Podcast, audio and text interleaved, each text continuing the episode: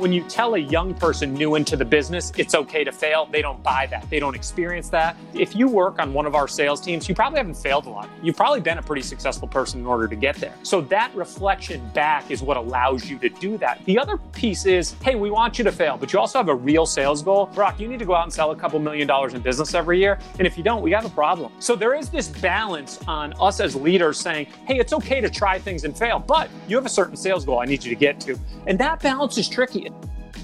Welcome to Hot Coffee, Cold Beer. I'm your host, Brock Hendricks. On this podcast, we'll sit down and share a hot coffee or a cold beer with the people inside the sports industry, on and off the field, who make live sports possible. Today's guest is the Associate Vice President of Sales with the New England Revolution and Kraft Sports Group, Nick Mann.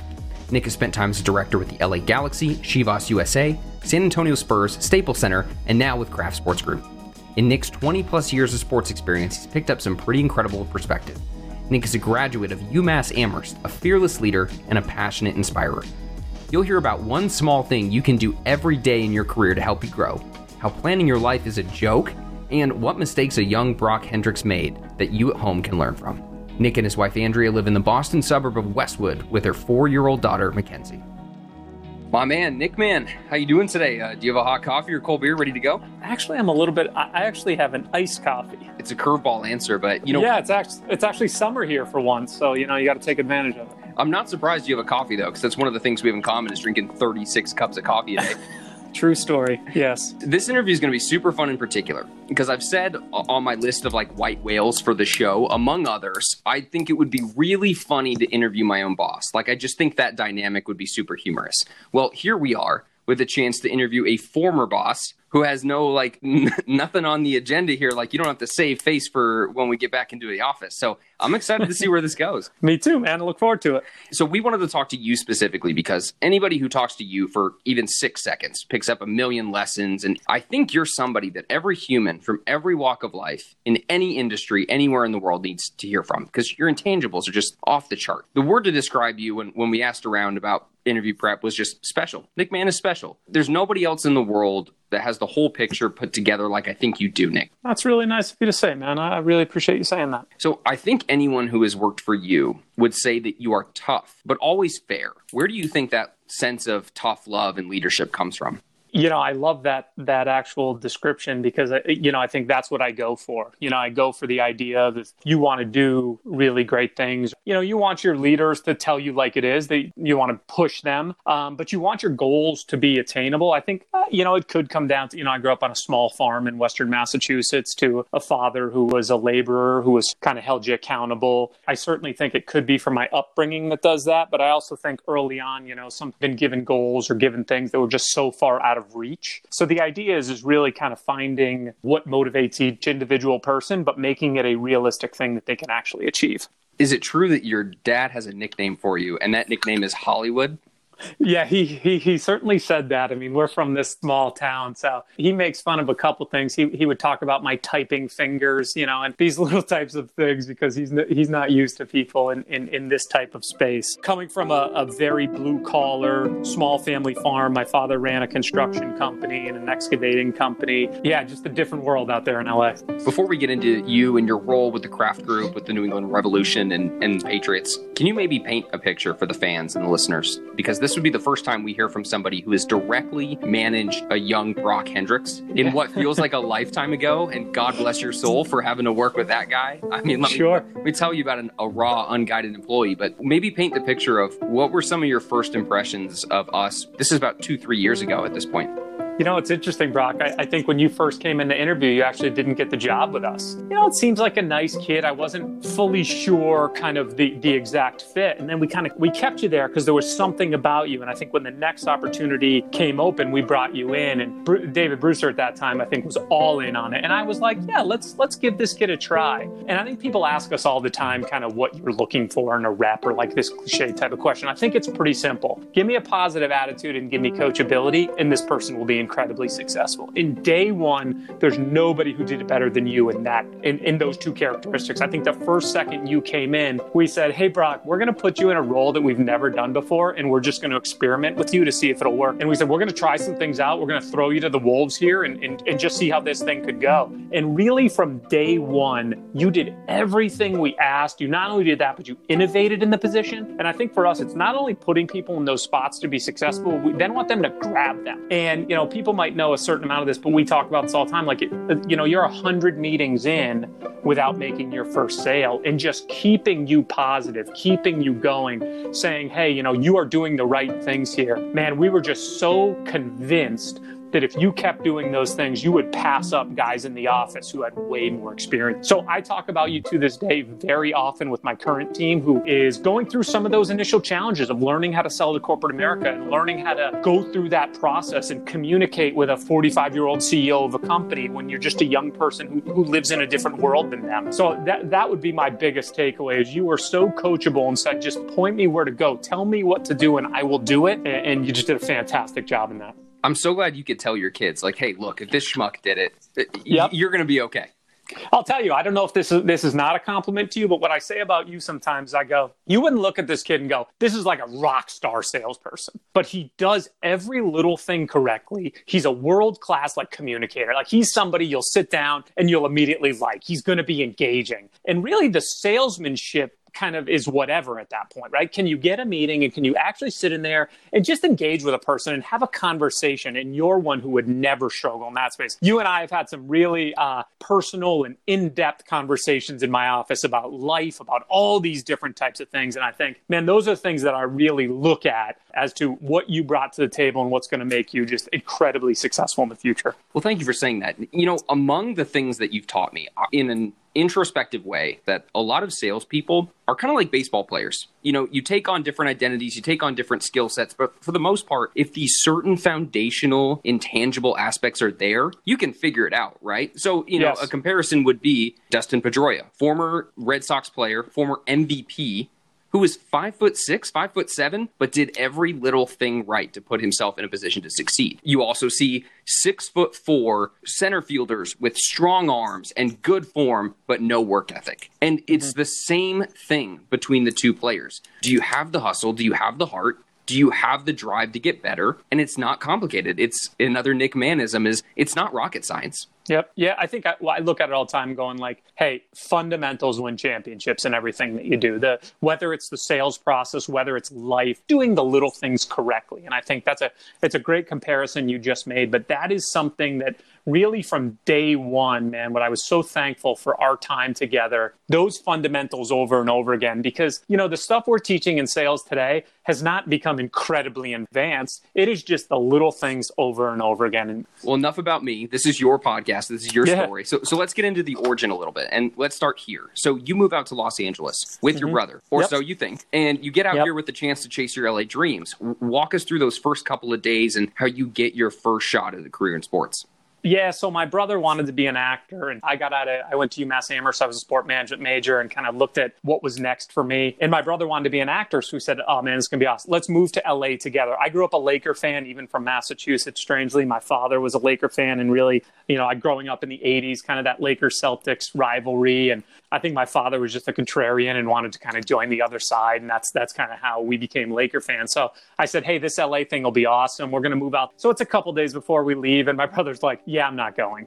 And I was already, I was like ready to roll, ready to go out there. I had my job had transferred out there. I worked for this little finance company. So then it was just me on my own. So I came out here by myself and lived in this little hotel in Downey as I worked in this little finance company. And it, it was a really, a tricky first kind of month or so, but it was a real kind of being thrown to the wolves in a city I wasn't familiar with at all. I, I just didn't even have any relationships, any friends, any family, anything out there. My brother eventually came out, and that drive out here by myself going, man, what am I doing? I'm going to this city all by myself. I lived in a hotel. I didn't even have an apartment. My Ford Explorer was all full to the back with all of my everything I owned for like the first two months as I lived in this hotel. It was a trip. A lot of people ask about like thinking about moving out to L A. Like, it's, is it so glamorous? And there's more stories like yours. There's yeah. more moments of, listen, this L A dream isn't exactly a dream. ninety-nine percent of the time. Is it true that you used to go to the Venice Boardwalk and, and play pickup basketball just to try and meet people? Yeah, I loved it. It was one of my favorite things to do. When I didn't know anybody, it was like I, my brother would always tell me about Venice Beach, and I remember I would go down there and play ball, and it, it was just so much fun to do on like a Saturday morning. It's the true L A, like to bring people to L A. I'd always bring them down to Venice to just experience that world, man. It is just one of my favorite places, to all the different things you see down there. And the pickup games are interesting. Everybody's a whiner, you know, everybody gets touched. And everybody wants to call these kind of fouls, but as a whole, it's a uh, it's an awesome place to go down to. It sounds like a Massachusetts kid moving out to L A and who just saw White Men Can't Jump and think like that's that's the not, L A dream. Yeah, you're not wrong. So how do you make the leap? Fill us in on the gap from finance company that'll let you work from wherever to to sports. Yeah, so I, you know, my goal was to be in professional sports. And at that point, it's, you know, this is two thousand two. I would go to Kinko's and I would print out like thirty resumes every couple weeks. And I would make the cover letter one color and the resume another color. So the ones I would send to the Lakers would be like a purple cover letter and a gold resume. The Dodgers would be like white and blue. I would send it out to every pro sports team out there. But the tricky part is I wasn't even applying for jobs. It was literally what I must have been writing must have been insane. I was writing these lines. I'm basically like, hey, I love sports. I'm a uh, I'm a sport management alum. I'd love to work for your team. And I would send it to like the top couple execs on each team. And I would do this week after week. And the Galaxy called me, and I knew nothing about soccer, but I knew they were owned by A E G at that point. And A E G owned the Staples Center, and my goal was to work for the Lakers. So I looked at this opportunity that paid almost nothing, like less than half of what I made in the finance gig, but it was my chance to get into professional soccer. Um, and I I took what was considered an inside sales role with the Galaxy at that point. But it was the type of thing where I was like, am I really going to do this? Am I going to try to sell soccer? I didn't know anything about that, but it ended up just being an awesome decision. I spent eight years there and met my wife there. I have to imagine early two thousands working in sports is much different than it is today, where, you know, now kids go into college knowing that these kind of jobs exist. Even as early as maybe five, six years ago when I was in college, I didn't really understand that this was a part of the business. And especially in the early two thousands, when you're sending out letters just saying, hey, please hire me, yep. You probably didn't even understand what working in sports really meant at the time. Is, is that a fair assumption? No doubt. I got out, when I got out of UMass, I graduated in two thousand one with a sport management degree. If you would have asked me the day after graduation, how does ticket sales work in pro sports? I wouldn't even have understood if it was a thing. They weren't even talking about it. I go back and I speak to some college classes now, and I spend a bunch of time out at UMass talking to their classes. Where the students are today is just light years ahead of where we were back then. So the Nick Mann dream, the whole goal is to get the Staples Center and get to the Lakers. And for those who maybe just don't know the industry that well, the Lakers, jobs with them are very far and few in between. There's just not that many things to do. It, it's such a buttoned-up organization that they don't really need ticket sellers. So walk us through the moment when you are leading a team with the San Antonio Spurs and you get a call that, hey, you have an offer to be a part of the Staples Center and the Lakers team. That was a pretty amazing time for us. I mean, w- when I took the opportunity to be down in the Spurs, you know, I spent, you know, almost ten years in Major League Soccer. And when I went to work for the Spurs, it was amazing. I mean, to be part of an N B A franchise, just a world-class franchise. I, I look at the Spurs as they are who you think they are. San Antonio, I think for my girlfriend at the time, my wife now, San Antonio just wasn't, I think, the, the place we were going to spend the rest of our lives. And I think when it came down to the idea of, man, the idea of selling sweets at Staples Center, it is the dream for me. It was the Mecca. It was what I'd always wanted to do. And, and the four years I spent there, man, were such a incredible time in my career, from the people I met to the experiences that that we got to have, you know, from the signing of LeBron James and Kobe's retirement game and Grammy Awards and all those different types of things. The moments, I think as you get older, you appreciate the, these things way more. The idea of sitting at Staples Center, looking out my window at L A Live from my office, gosh, what a dream of an opportunity to be there. There wasn't much downside to it. It was just a, a, an amazing place. Being a high-level executive in the sports industry certainly has its perks. Like, you've been to N B A Finals games. You've taken your wife, Andrea, to multiple World Series games and the Grammys. You've been a C S Q Innovator of the Year award winner. You've been to the Playboy Mansion on New Year's Eve. Your daughter's met Tom Brady at Pat's training camp. But can you explain to our listeners why your favorite event in your career was Disney on Ice? As life changes, Brock, you're still a, a young guy. And as life evolves, It just turned, it just turns about to be about your kids and about your family. You know, when I think of my daughter, who will be five on Thursday, when we brought her down and we got to go down in the first couple rows and she got to watch Disney on Ice with Frozen, for someone like her to experience that, the light it was on her face, she's probably three years old at that point. She's glowing. She's glued to it for two years. And my wife and I have been to a lot of those ever since. It's the most important event every year on the calendar of the Mann family. And I think as, as your priorities change, as life changes, we sometimes in the sports industry, and I know we do this at Staples Center, we go, you get the Lakers, you get this. And it's like, man, for a lot of people, why we're really going is to just have those times with our family. We, we want to create amazing experiences for our daughter. And Disney on Ice for us, man, it's it. I don't know. We, gosh, we might have been to eight or nine of them at this point. And they're not bad. I actually get a kick out of them. But what it does for my daughter is, man, it's worth every second of it. I would pay any amount of money to hear Nick Mann singing "Let It Go" with his daughter. I'll tell you, we, when we left Staples Center, she was sitting on my shoulders. We're walking out the door, and she is screaming "Let It Go" and singing the whole song. And it is like, it makes me emotional right now thinking about like those memories. You know, I remember Laker games, and sure, they were amazing and there's some awesome experiences. But when you think about what sports entertainment really bring to you, it's those moments. It's those things that how do us as salespeople actually communicate what that means in life? Those types of things. I know you and your father have just some world-class experiences like that. But yeah, those personal things, man, are what sports are really all about. And entertainment in general, what it's really all about. We have to take a quick pause in today's episode to give a huge shout out to our sponsor, Pick Six. You actually may remember in episode six, the co-founder of Pick Six, Sean Riley, came by and shared his story. So if you haven't already, go check out his Instagram page and give him a follow. It's the best football content on social media. Pick Six actually has their own podcast about graphic design, along with breaking N F L news and unbiased sports talk about all thirty-two N F L teams. So give him a follow at pick dot six. That's pick. Dot six on Instagram, and a big thanks to Sean and the Pick Six crew for being a part of our show. So it has to be a pretty difficult decision, and especially to be accomplishing your goals. You set out to say, I want to work for the Lakers. I want to get to Staples Center. Then you finally do. You're here. You're a big fish in the place of your dreams. So how do you come to this decision that it's time to leave and move back to Boston? Probably, you know, a, a year before I left or so, I, my wife and I really started sitting down looking at this. And I think I looked at my life, and I was about to turn forty. I had a young daughter. I had this amazing wife at home. And I just didn't want to be the person that stayed at Staples Center three nights a week until eight thirty at night and drove an hour to work each way. And, you know, if you talk to me in my twenties, Brock, I wanted to be the president of a club. That was what I wanted to do. I wanted to run a team. And now I sit here and I look at what that takes and I go, I just don't think that's for me. I don't think I want to be the person that works that much. I respect those people. And, and I, in my life at this point, the most important thing is me and my family having dinner together at six or six thirty at our house. And that job just doesn't let that happen. You know, and, and even though those amazing positives and what awesome titles and in the in the opportunity that entails,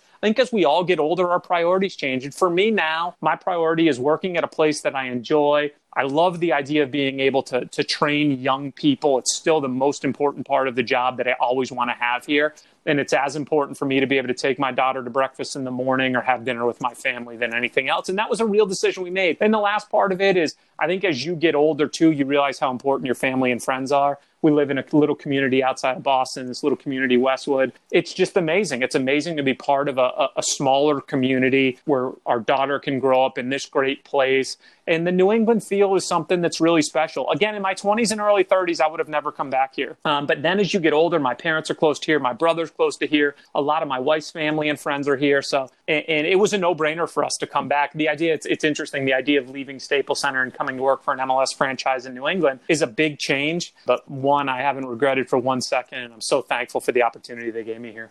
What are the odds that you move to L A, you go to work in sports, and you meet a girl also from Massachusetts who yeah. moved to L A? What are the odds, you know? It, it's crazy. She went, my wife went to U S C out there during the real glory days. To have an opportunity to meet her and work together and have this be home for both of us. And I think it just goes like, the idea of planning your life is such a joke, right? It, it's it's like this idea of like, where does the future bring you? I don't know. I work with young folks on this type of thing all the time. When I was a kid, it was like, I want to do this and then become a director and then a vice president and then be a president of a team. And it's like, how about you just kind of do what you're doing, learn every day, and figure out where your life takes you? Because this thing, no one's ever going to write up, well, I moved to L A, I go work in soccer, moved to Texas, work in basketball, back to L A, then realize I should be home, have a daughter, find a woman from Massachusetts so we can both move home. It's like, it's It's such a joke. Stop stressing so much about planning. Learn every day. Find a place you, you enjoy being. See where that will take you. Nick, that's one of the themes we keep coming back to on this show. This has probably come up in half of the interviews that we do, is this idea of you have to roll with the punches. You cannot plan it out to be this way. You cannot go step by step. You're only going to connect the dots looking backwards. So the Kraft Group says, Nick, welcome to the team. The job's yours if you want it. Why do you think they chose you in particular? Like, what is it about Nick Mann that stood out to an amazing world-class organization like Kraft Group?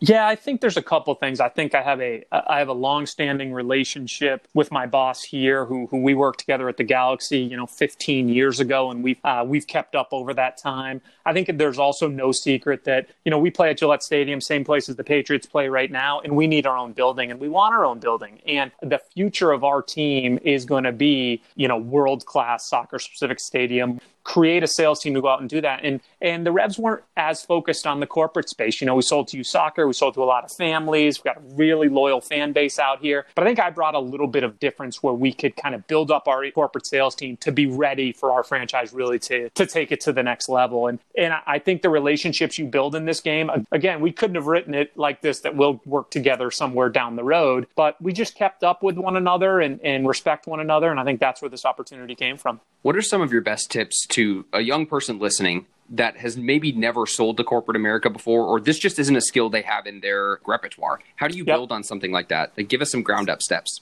Yeah, I mean, I think there's a couple things. I think the idea, if you're currently working in sports, find the best salespeople and hang out with them. Can you just go on meetings with them and observe? Can you see what people are doing as to what makes them successful? Salespeople, we love to kind of wallow in our misery a bit. And I've been on so many lunches with five other salespeople saying why everything sucks. You know, if I'm working at Staples Center, Brock, and, you know, I'm I'm on a team like yours, I'm like, spend some time with David Brewster. Spend some time with Edward. You know, get yourself out there and really spend some time with guys who are world class in this space and see how they act. Sit with a guy like Edward and go, that's how you present yourself, like being a world-class salesperson, and then find your way. Don't sit with the person who's struggling, who's complaining about it. And Brock, you've been amazing with my young people on this type of thing. Good senior salespeople, man, they want to help. They want to talk to folks about that. They want to guide you on that. And the other thing is you have to be patient, because the reality is you're not going to get this thing done tomorrow. You're not going to be an expert. This thing takes so much time.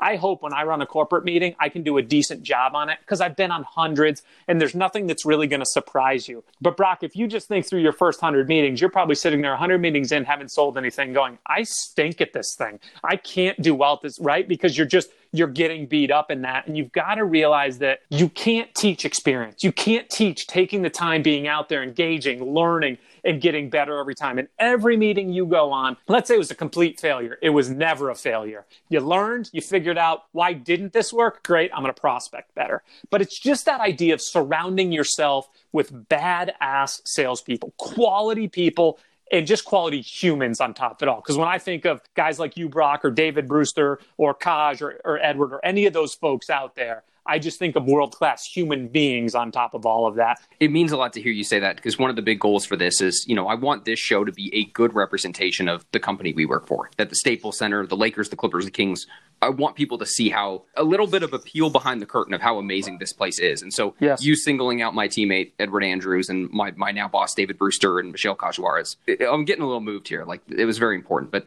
I'm a fan of existential crises, deep life-altering questions. And this is one I wanted to pose to you based on the answer you just gave us with how people learn. Why do you think everyone is so afraid of failure? Because I think every single person that we have talked to on this show would tell you that the reason they're successful is because they fail, because they mm-hmm. learned how to fail and they learned how to not make the same mistake twice. Why do you think people are so afraid to put themselves out there and learn how to fail? Well, I think I think there's a couple things. I can't. I think you can't teach experience, right? So you'll listen to this forty-five, fifty-year-old C E O talk about, I got fired when I was twenty-five, and I'm so thankful I learned everything, right? But if you talk to that person at twenty-five, they would have thought their world was over, right? So I think when you have time to reflect back, it's way easier to do that. When you tell a young person new into the business, it's okay to fail, they don't buy that. They don't experience that. If you work on one of our sales teams, you probably haven't failed a lot. You've probably been a pretty successful person in order to get there. So that reflection back is what allows you to do that. The other piece is, hey, we want you to fail, but you also have a real sales goal. Brock, you need to go out and sell a couple million dollars in business every year. And if you don't, we have a problem. So there is this balance reliance on us as leaders saying, hey, it's okay to try things and fail, but you have a certain sales goal I need you to get to. And that balance is tricky, especially for someone who is younger and kind of in learning and, and has a bit of experience here. So I think it's way easier to reflect back on your failures than in that moment say, hey, you know what? I just failed, but uh, but I'll be better, right? That's a hard thing to do. And I, I don't know that that's, I don't know that that's a realistic look sometimes outside of that, outside of just getting better every single day. So it has to be a pretty interesting time to be part of Kraft Group, right? You know, most of your work is with the New England Revolution of the M L S, but you're watching a whole new regime take place with the New England Patriots now after six Super Bowls and two decades of success and dominance, now having to start over. So what is it like working out of Gillette Stadium during a time where all this is changing? Yeah, I think there's, you know, there's so much uncertainty around that, but the reality is when you're here in Boston, the Pats have just built a lot of equity in this market. You know, when when Brady decided to go to Tampa, I think what, what I saw from all of this fan base was, thank you for being here. Thank you for the time you put here. I, I didn't feel like there was, I didn't hear almost any negativity. It was a thank you for these twenty years that you gave us. And through that, they've built a ton of equity. This this this market is so committed to the Kraft family and to Bill Belichick and what they've built over there that, you know, people talk to me and they'll say things like, you know, well, Brady's gone. How are they going to sell tickets now? And it's like, stop it. They've done things very well and built an incredibly loyal fan base. And, and I don't see them really having big struggles coming up. Now, you never know what the future really holds. And I think people have so much confidence in Bill Belichick as to what that's going to be and what their future will look like. And inevitably, you're going to turn the corner here and things are going to happen. You're seeing that in San Antonio with the Spurs, right? But I think the short term has still got really high-end hope for the Patriots. There's just there's too much loyalty to them in this market, and for great reason. If you can be vulnerable and honest with us here for a second, when you look at your team and your business, what are some of these areas that you look at and go, we're not doing a good enough job in this space. We need to get better? I think for us still, it, it is convincing our team sometimes that we are, we're in the big leagues. We're a world-class organization. You know, you hear sometimes in our company, Patriots are this beast that's right down the hall from us, right? And sometimes there's not a, there, there's a little bit of a feeling of kind of the little brother in that market. So it's getting them to feel like, man, you are in the big leagues. You are in pro sports. We can make a real difference in this market. And I just think our other, our, our other disadvantage right now is just youth. We have a young, inexperienced team. And no matter how hard these young kids work out of college, it just takes time to figure this thing out, and we have to have the patience with them to keep them around. We put a ton of, of energy in just retaining talent, because when, when you really look at my job, my job is pretty simple. It is the idea of I need to go out, I need to find and recruit talent, I need to bring them in, train and develop them, and keep them. In the past, I think we've just had some trouble doing that. If I turn a sales rep over after a year or two, it is an enormous failure from the time and the energy and the commitment and everything that we put in to get them there. That third year is where a rep really makes an impact. So we've got to get them there. If we can keep talent here, keep them engaged, keep them growing, which has been our major focus, our major driver to do that, man, I, I think the sky's the limit and puts us in a position where if we can get into a new stadium and have some senior level talent, even three, four years into the game, and we'll smash that thing. One of these ideologies that you have in your life and in your teachings is this concept of pound the rock. You preach this idea, and I can still remember the exact moment I first heard it from you and how in that moment, it all just clicked. Like, it's something you live your whole life by. Can you tell the listeners exactly what it means to pound the rock? Yeah, this is something that, you know, is is stolen from Greg Popovich and the Spurs world down there. It's hanging on the wall in the locker room. It's a very famous quote that a lot of folks talk about. But really, you know, a, a great example is when I was sitting at Staples Center, uh, you know, achieving what I thought was just so incredible and and made me so emotional about like this time to sit in there and be like, man, I, I'm I'm selling sweets here at Staples Center for the premier franchise on planet Earth and the premier venue on planet Earth. It wasn't me getting the job that got me there. It was it was learning how to sell through the L A Galaxy when people are like, what is soccer in America? What is this all about? Or kind of grinding out certain times there as you go through that gets you to that position. So pounding the rock is really about The, the end. When you get there at the end, it, it wasn't about that last day that we got there. It was about the entire journey that you really had done those things and learned those things that got you to that position you want to be. And it's, again, I go back to your stuff a lot, Brock, right? It's not about meeting one through twenty or one through forty. It's not the one hundred tenth meeting that it takes you to get your first big sale. It's all of those that have developed and you've worked on and worked on and worked on until, damn, it started clicking and you started having a real impact. Everywhere you go in your career, there seems to be this common theme. Like every organization, it seems like that you've worked for has a really good reputation for culture. The San Antonio Spurs are kind of the epitome of that, right? Mm-hmm. And the, the culture you created with the Lakers and the Clippers and the Kings here, like, I don't think this is a coincidence, right? Either you're bringing a huge piece of that culture and contributing it directly, or at the very least, it's just something that you are targeting in your employer. So let's talk about culture in the workplace for a second. Like, it's an extremely complicated topic, and yep. there's a lot to get through. It's never as black and white as one answer. But what are some of these key pieces in your mind that you think make a great culture? Yeah, I've been pretty lucky to to be in some really good cultures. I've been in a, a, a bad culture along the way, too. And I think culture's a tricky one. But how I really look at it is, really, does your boss care about you? Does the person you report to actually care if you're successful? And not only do they care about you in the aspect of you hit your goals, but do they actually care about you? That is such a huge part of this. What we really try to preach is the folks that we bring in, the folks on our team, I want them to know that, man, I want them to be successful. And I don't want, I don't only want them to be successful selling tickets for the New England Revolution. I want them to be successful human beings. I want them to have a fantastic relationship. I want them to be close to their parents or their family. It's the type of thing about looking at folks going, hey, do you need some extra time today? Like, go spend some time with your family. Or, hey, you know, if the gym is important to you, work out in the morning and get in a little bit later, but do that stuff that's important. When I think of culture, it's, does my boss actually care about me? Does, or are they really looking at this as I'm just a revenue generator? And I've had some challenging times with this in my career where I didn't feel that was there. And then some people that I absolutely felt that that was there. And when I think of some of my deep conversations with Kaj at Staples Center, even all the way till the end, where I was really having conversations with her about where I wanted to take my life, I've just never felt such support and, and love about not me as how I can drive her business forward, but me as a human being and, and somebody who has a young family, and she just wanted me to be happy. And whatever that meant, she'd figure out on her business side. If we stop looking at our people, trying to develop them, and, man, they'll see that instantly. They'll know that, and then they're out. They're going to find the next gig. How many rings do you have at this point in your career? So you had some with San Antonio, the, the Kings when you were here.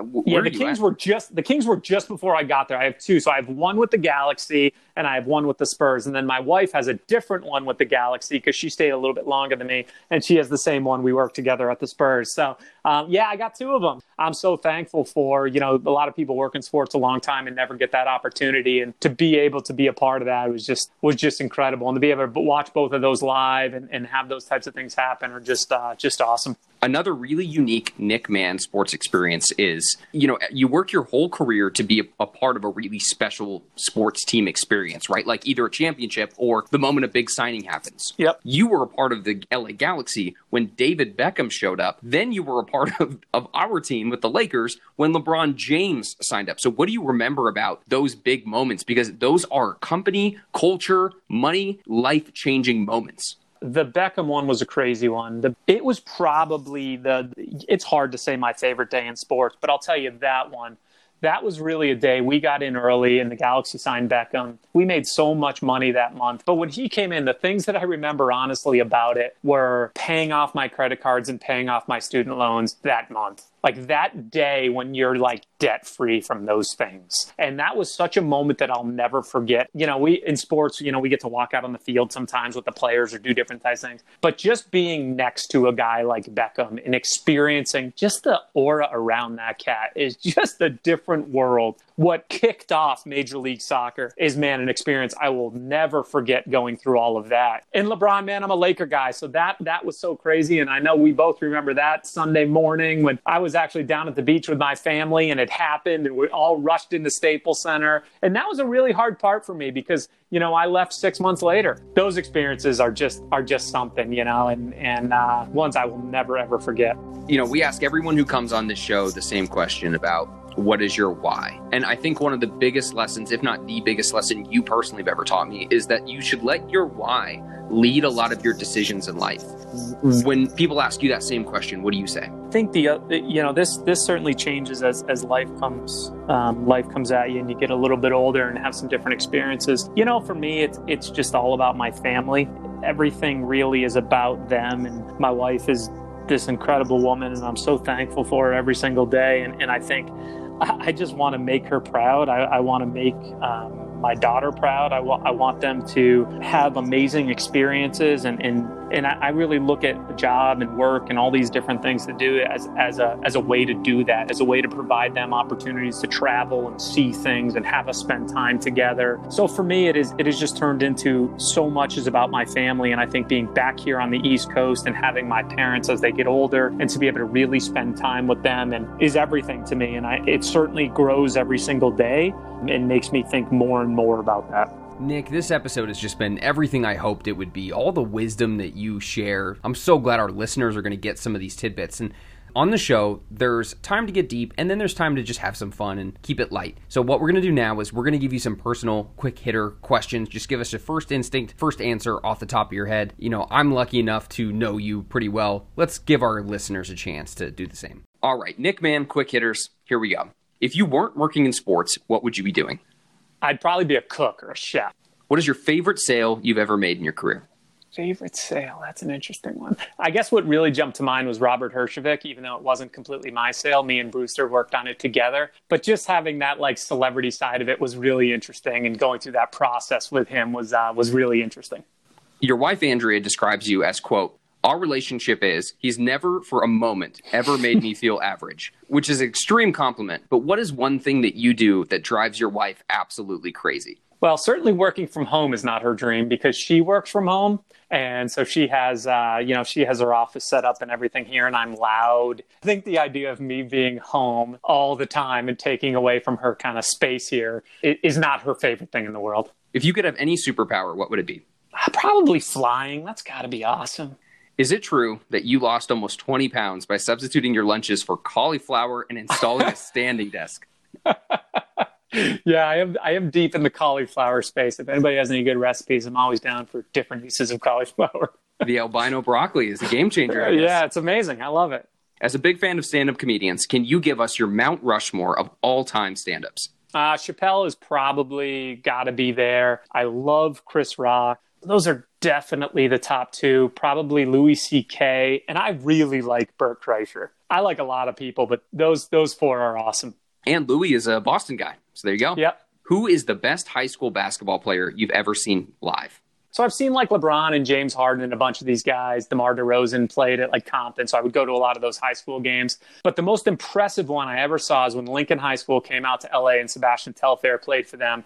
And he was one of those where when you watched him in high school, you're just like, that cat is different than everyone else on the floor right now. And he was so fast and impressive. The other guys were really good, and I loved watching them. But Telfair was one that absolutely took my breath away when you watched him play ball. So whether it's artificial or not, there is this essential L A versus Boston rivalry in sports and in life. And as somebody who grew up in Boston, lived a core piece of your life in L A, and now is back in Boston, you're qualified to tell us. So we're going to okay. give you something from Boston, something from L A. You have to tell us what's better. All right. Boston's Dunkin' Donuts or L A's brand name Starbucks? I'll take Dunkin' Donuts. L A's pride and joy In-N-Out or East Coast pride and joy Shake Shack? Definitely In-N-Out. Great answer. We we might have cut this whole episode. Footwear battle. L A's Toms or Boston's Uggs? I don't know. These are my cup. Those are either my cup of tea, but I think probably Uggs. My wife likes those. Which is better, L A slang or Boston slang? I like the L A scene because it's so there's just so many different cultures out there. Which is the better sports town, L A or Boston? Ooh, uh, That's a hard one. I'd probably say Boston because if you are here, you are a diehard Boston fan. Where L A, we're such a melting pot that we have a lot of L A fans, but there's people from everywhere where it's like there's everyone here is a Boston fan. A couple of sports ones here for you. Magic Johnson or Larry Bird? Magic, unrivaled. David Ortiz or Clayton Kershaw? Uh, I like David Ortiz. Which city has worse traffic, L A or Boston? I'll tell you, I thought L A was the worst I've ever seen, but Boston can hold its own, but I, I don't think you can rival L A. They're just awful everywhere. I have heard that the only places that rival L A are New York and Boston. So Boston is terrible. It It is really bad. I, I didn't expect it to be so bad. Better landmark, Quincy Market or Santa Monica Pier? Hmm. Uh, Santa Monica Pier. You can't beat the view. Better actor, L A's born Leonardo DiCaprio or Boston's yes, Marky Mark say, Wahlberg? Nah, I mean, Leo's my man. He's, uh, yeah, he's my number one. Better musician, L A's Adam Levine or, or Boston's James Taylor? I'll take Adam Levine. And the last one we have for you, we're going to pair you up against two Avengers, L A's Robert Downey Junior or Boston's Chris Evans. So basically, uh, Iron Man versus Captain America. I love Robert Downey Junior He's my he's my guy. Is it true that you have an Instagram account with zero posts or followers? Yeah. I'm, I think I have followers. I, I'm fairly confident I have zero posts, but I, I might have a follower or two. If you were on A B C's Shark Tank, which shark would you take a deal with for your business? Definitely Cuban. What is one thing about Brock Hendricks that you think most people don't know? I think people would probably know this, but but Brock, you know, as I've gotten older, like surface conversations don't have nearly as much value to me. And when I think of the times I miss with you, it's closing the door in the office and us getting real about a lot of different subjects, about a lot of personal things. And I think when it comes to just somebody who can sit down and have a real conversation about whether it's taboo subjects or things that other people would be uncomfortable with, I- I'm really thankful for the time we got to have some of those conversations. I really enjoyed that. I can't tell you how many hours we wasted in Nick's office talking about Salt Lake City or the most random topics in the world. True story. But- Yep. One follower on our Instagram page told me that I only asked that question just to fish for compliments. And and that's my favorite comment we've ever gotten in my life. The last one we have for you here. Where will we see Nick Mann or the New England Revolution in the next two to three years? Nick Mann, you'll see in, in the same position with the Revs in the next two or three years. I am hopeful that you will see the Revolution as M L S Cup champions with a new building announced and in the process of getting it finished uh, by the end of those those three years. Nick, we can't thank you enough for coming on the show and bringing your, your Hollywood flair uh, onto the show. You know, you're a unique human being. You're just special. It was an honor to ever get a minute with you, let alone a couple of years. So thank you for coming on and, and sharing with our listeners some of the things that, you know, I was lucky enough to pick up working together that hopefully they can pick up in, in the same way and kind of sharing the wealth. So thank you so much for coming on. It was a real pleasure. Thanks, Brock.